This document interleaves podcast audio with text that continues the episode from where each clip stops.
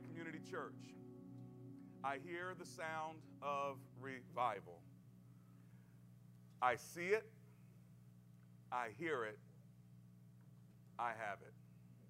Let's pray. Heavenly Father, as we go into your word, we pray that your word would go into us. And as we open up the story of the dry bones, would you open up life inside of us? Wherever there's dryness and wherever there is death, would you bring life and breath? In Jesus' name we pray. Amen and amen. Well, we're coming off of the heels of 30 hours of, of revival. What an amazing journey and time that we have had. Over 9,000 devices, which multiple people can be on one device. So almost, you know, 20,000 people at least were with us via uh, online as well as in the house. Just, uh, it was amazing.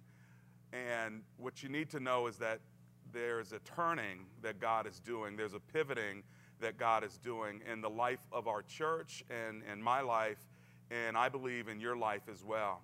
The Lord laid on my heart to talk about the valley of dry bones in Ezekiel chapter 37.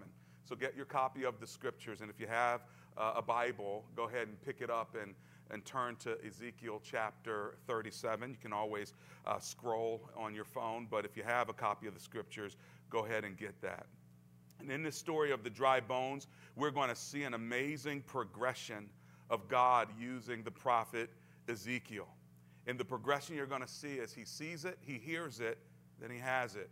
And that's a word for you. Sometimes you see something before you ever uh, have it manifested in your life. Sometimes you hear something before it ever comes to pass. But once you see it and once you hear it, the next step is now for you to possess it. And I believe that that's what God is doing in your life and doing in my life as well. So God commands Ezekiel to prophesy to the dry bones. This valley was desolate, and the dry bones had uh, been laying out in the middle of the valley. The question is, how did they get there? There has to be a story, right? You don't just have dry bones in a valley. If you have dry bones, then surely it tells us that there was life there at one time. And let me just say to you if you have dry bones in the valley of your life, my guess is they didn't just get there. Something had to die. There must be a story. And if there are dry bones, that means that life once existed in that area, and somehow, some way, death has taken over and life is gone. So let's look at Ezekiel chapter 37. And in the first three verses, we're going to see how it, how it opens up. Ezekiel 37. The hand of the Lord was upon me, and he brought me out by the Spirit of the Lord and set me in the middle of the valley. It was full of bones. He led me back and forth among them, and I saw a great many bones on the floor of the valley, bones that were very dry. He asked me, Son of man, can these bones live again? I said, O sovereign Lord, you alone know. Now, just for those first few verses, I want you to notice it starts off talking about the hand of the Lord. Verse 1 And the hand of the Lord was upon me. I want you to observe that the hand of the Lord means the anointing of God. When you see the hand of the Lord upon you, that means that the blessing of God is on you, that the favor of God is on you. And Ezekiel is saying that the hand of the Lord is on me. That means that the touch of God is upon you. The power and the purpose of God is upon you. And this isn't the first time we see the hand of the Lord in this book.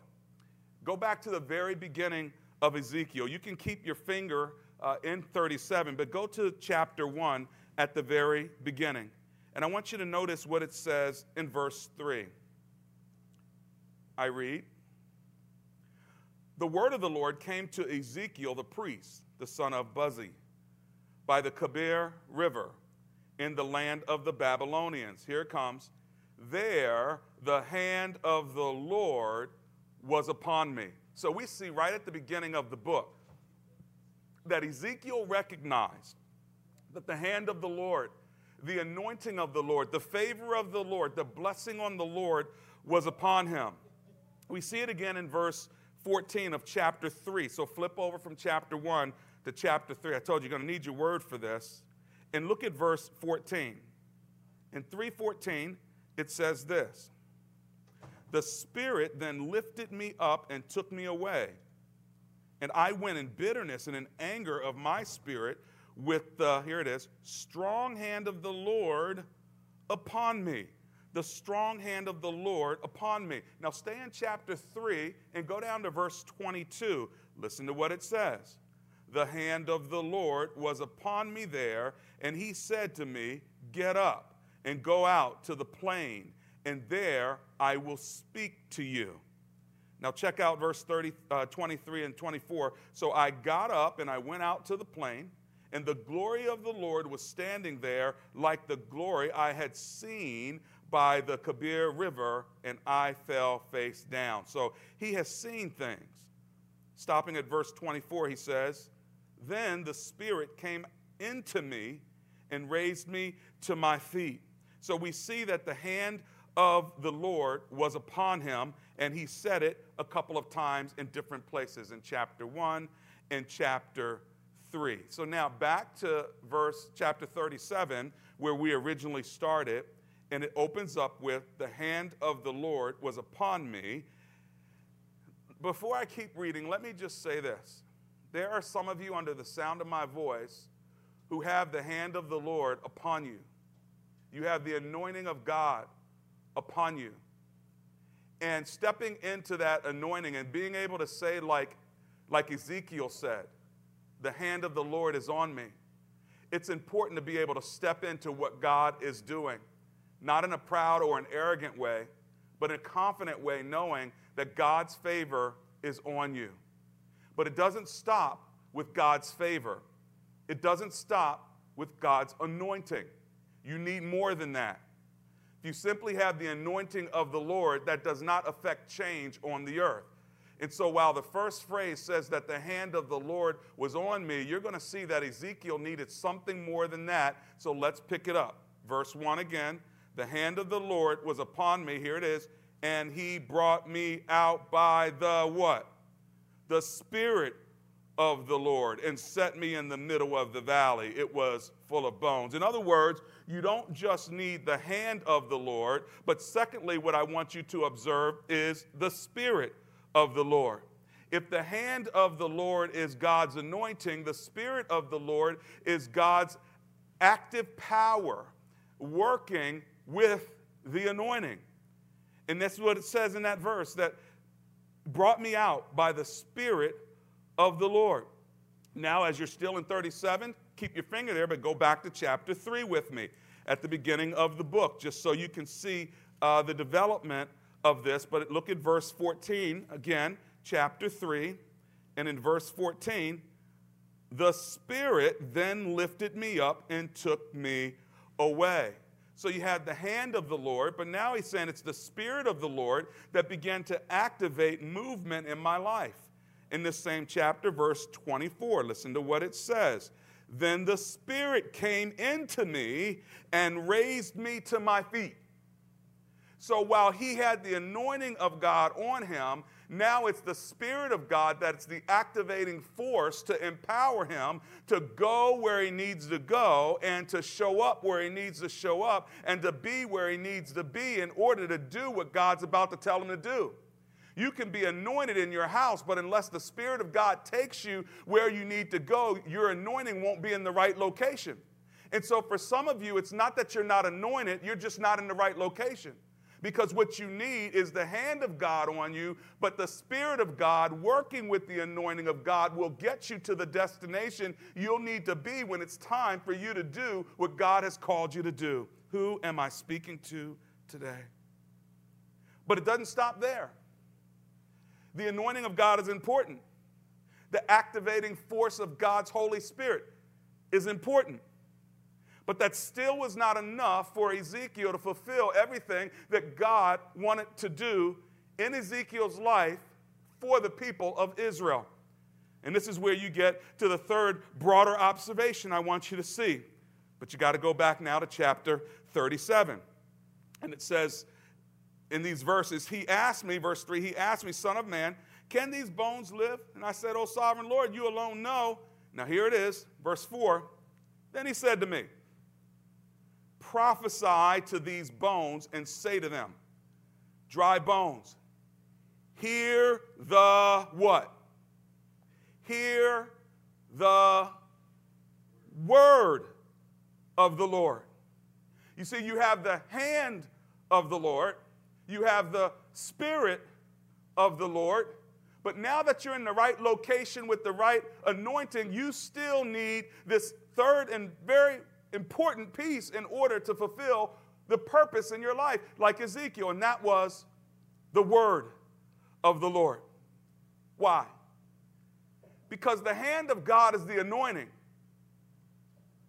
The Spirit of God is the active force of God coming behind and empowering you to do what He's called you to do.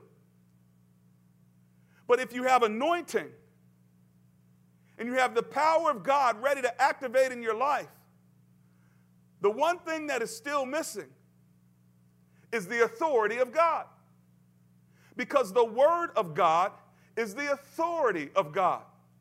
We all speak words, but some speak words with extra authority because of who sent them, who empowered them to speak. There's a lot of words out there, but it doesn't mean there's a lot of power out there. You see, when you have anointing, and when you have the Holy Spirit's activating force mixed with the combination of the authority of God's Word, then all of a sudden, when the nexus of those three things come together, that which is dead can now become alive. Some of you are living in the midst of dry bones. You're living in the midst of death and dryness in some area of your life. And what you need is the anointing of God and the power of God and the authority of God to take that which has been dying inside of you so it will live again. You know, when God speaks a word, his authority is behind it. When God speaks a word, his power is behind it. Proverbs 18 21 says that the tongue has the power of life and death. With just a word in Genesis 1 3, God said, Let there be light. And what happened? There was light. You see, the very word of God is the very breath of God. In the beginning was the Word, and the Word was with God, and the Word was God. John 1 1. And it says in verse 14 of that passage in John 1 14, that the Word became flesh and dwelt among us. Jesus is the Word of God. Jesus is the very Word of God in the flesh. So, what have we seen? We've seen the hand of the Lord, God's anointing. We've seen the Spirit of the Lord, God's activating power. And we've seen the Word of the Lord, God's authority. And when these three forces of God come together, look out.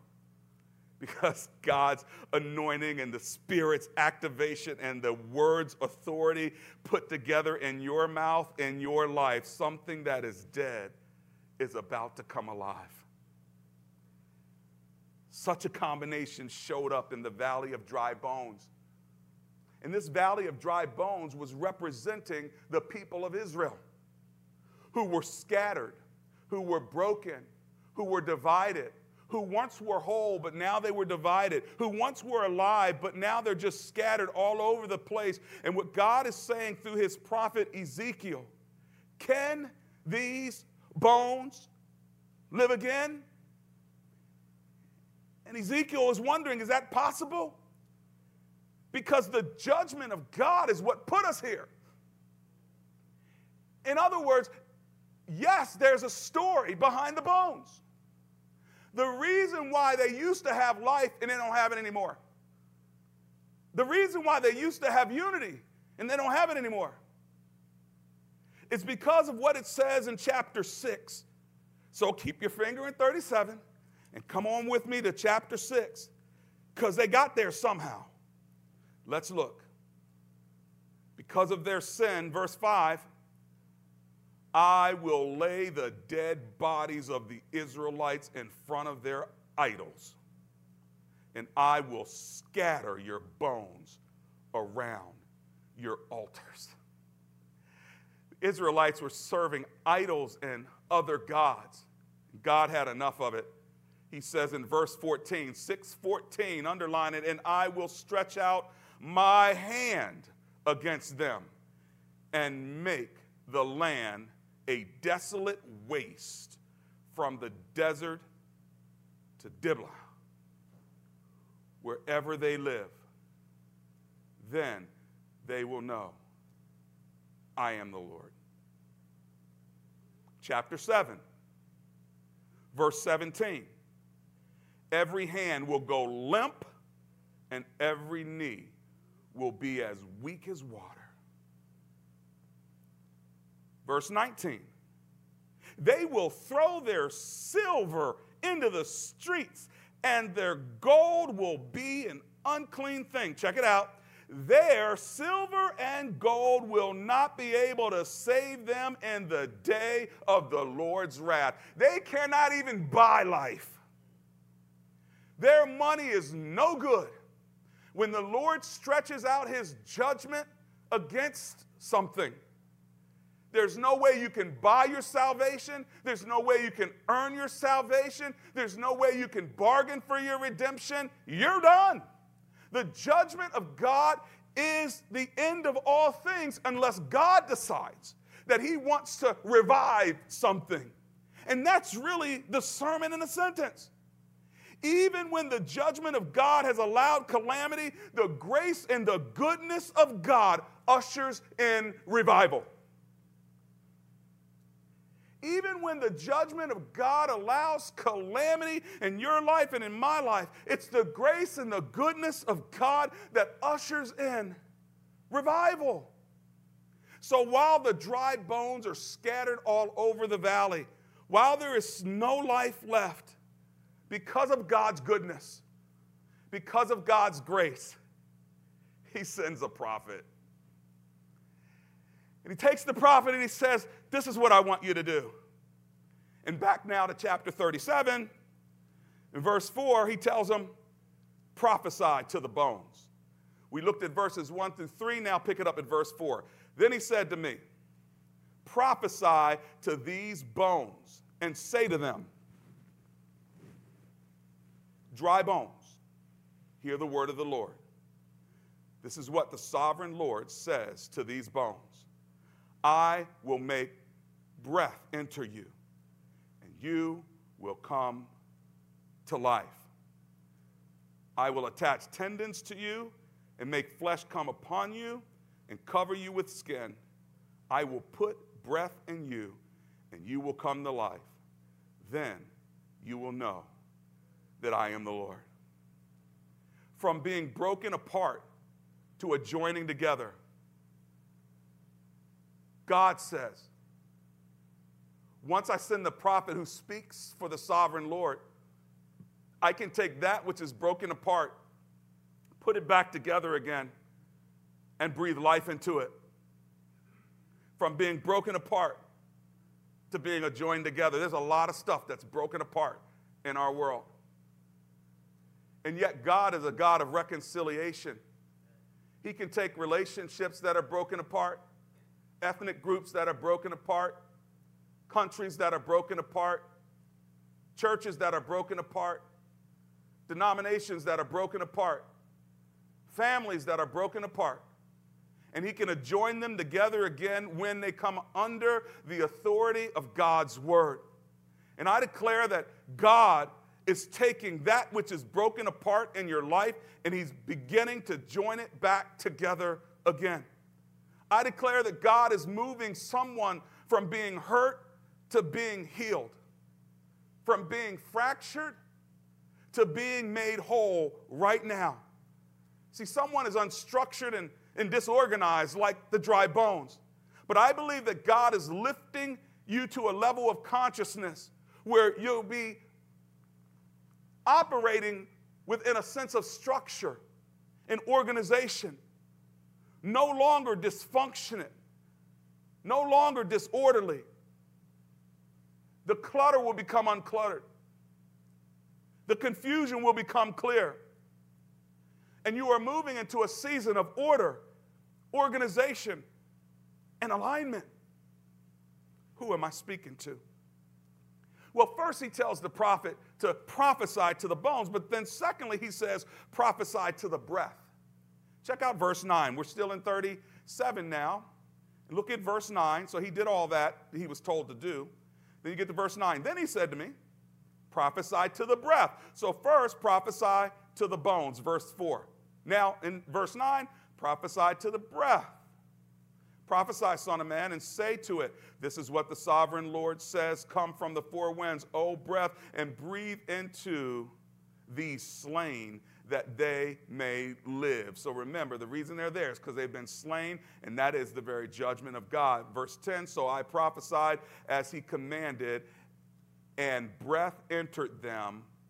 They came to life and stood up on their feet, a vast army. Check out verse 11. Then he said to me, Son of man, these bones are the whole house of Israel. So he interprets it for us. They say, Our bones are dried up, and our hope is gone. We are cut off. Some of you feel that verse right there. You feel like you're cut off from God. You feel like you're cut off from other people. You feel like all hope is gone. Well, God sent me to tell you this morning that there's still hope and that there's still life and that you're not completely cut off from God when He sends in a prophet with a word. That's to remind you right there in your living room. That's to remind you right there in your car. That's to remind you right there at the park where you sit that when God sends a prophet to you, that is His way of loving you to let you know that there is hope that there is life. You can be sitting in a parking lot all by yourself, and God will send a preacher just to let you know that you are loved. You can be in your home right now and turn on the internet and hear a word from God from Bridgeway Community Church this morning, wherever you are in Kenya, in Nigeria, in Afghanistan, in Asia, somewhere. And God can send a word to let you know that I've not forgotten you, that there is hope. One of the best prayers you can pray for your son, for your daughter, for your grandkids, for your unsaved parents is God, send a word. Because when you send your word from heaven, it will accomplish everything it was intended to do, and it can get to the very crevices of my loved one's heart. Send a word, God. Send a word. So he prophesies to the bones, verse 4. He prophesies to the breath, verse 9. And third, he prophesies to the, to the body, the body of people. Check out verse, verse 12. Therefore, prophesy and say to them, this is what the sovereign Lord says. Oh, my people, the body of people, oh, my people, I am going to open your graves and bring you up from them. I will bring you back to the land of Israel. Then you, my people, will know that I am the Lord when I open your graves and bring you up from them. I will put my spirit in you, and you will live. Hmm. And I will settle you in your own land. Then you will know that I, the Lord, have spoken and I have done it, declares the Lord. In other words, he not only speaks to the dry bones, he not only speaks to the breath, But then he speaks to the body of people and he says that I'm going to settle you. I'm going to bring you up out of the open graves. I'm going to bring you back to the place where you had prosperity and life. I'm going to restore that which you have lost. But you're going to know that I am the one who did it. And you're going to declare that it was the Lord who did it. And I love what Ezekiel says in verse 7. He says, So I prophesied, and I was com- as I was commanded, and as I was prophesying, gotta love this, there was a noise, a rattling sound, and the bones came together, bone to bone. I looked, and the tendons and flesh appeared on them, and the skin covered them, and there was no breath in them. And I can only imagine what it was like for Ezekiel because he saw the valley of dry bones. Then he prophesied what God told him to prophesy.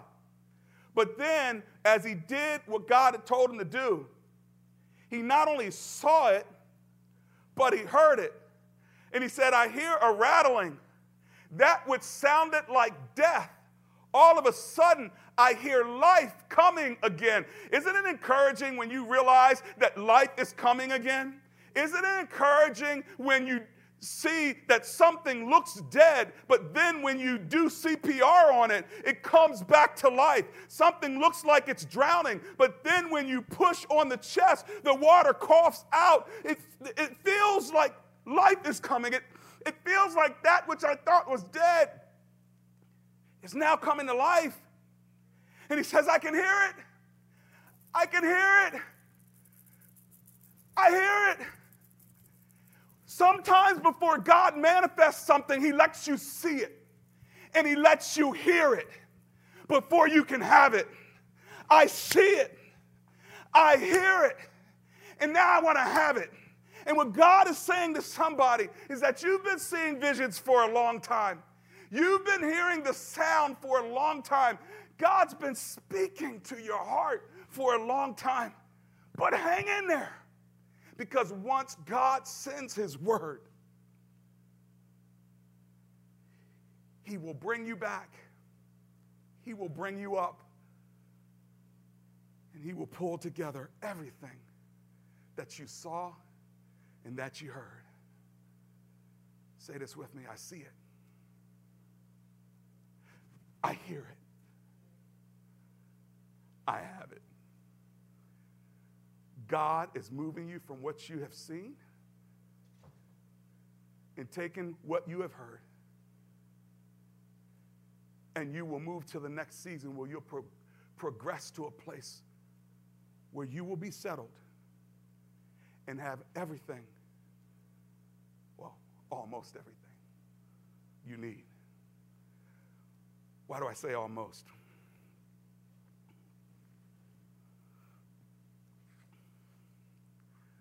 I say almost because the people of Israel were missing something.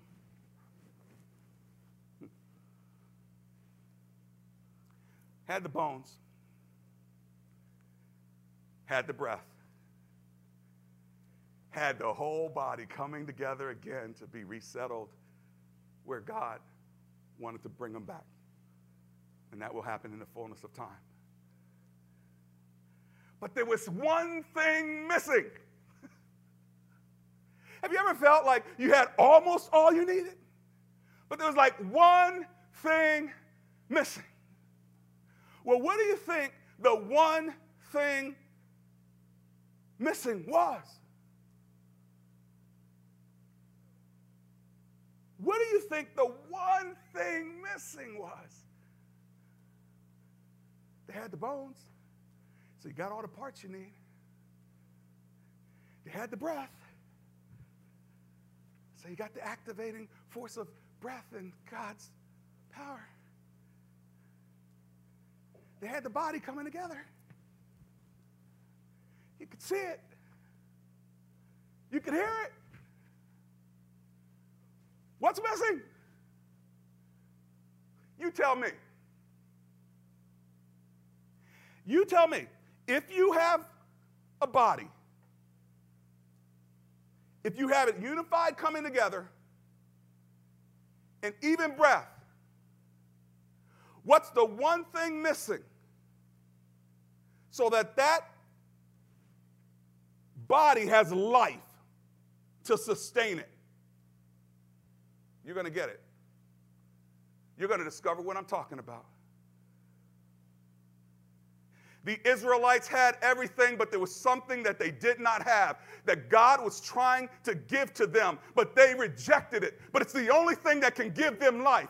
Just because you have breath, just because you have a body, just because you have it coming together, without something, you will never live and have the sustenance of life. I don't know one human being that's alive today that doesn't have blood.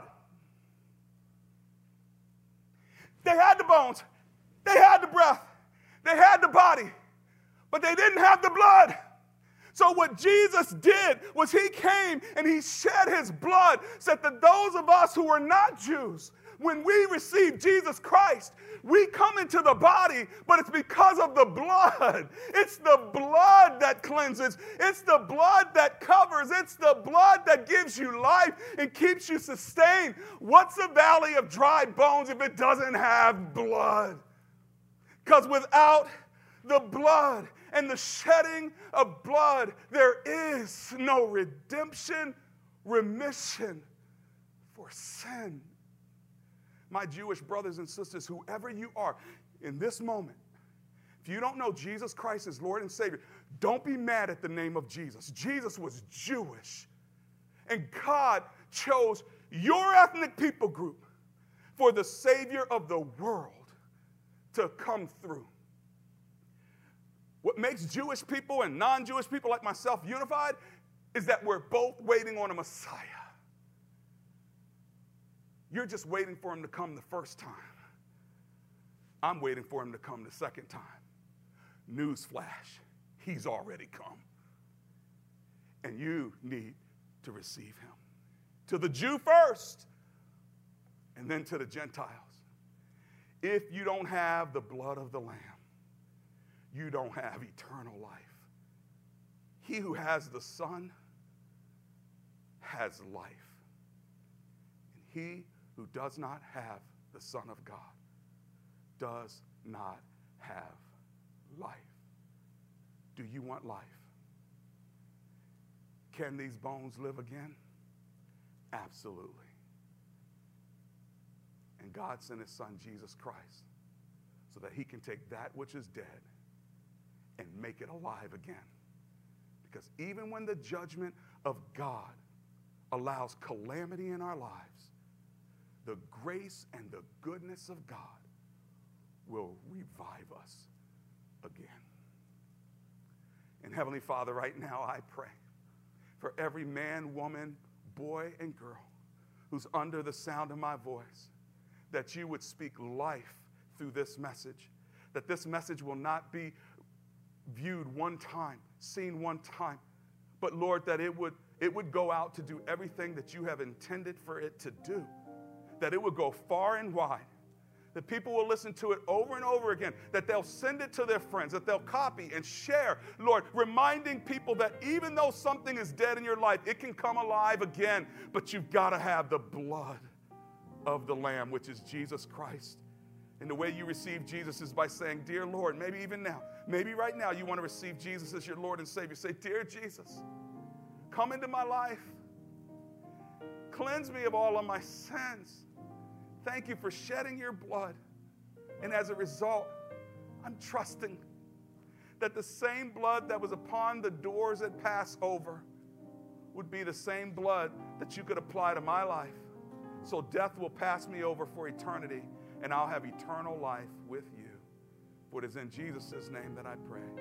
Amen and amen.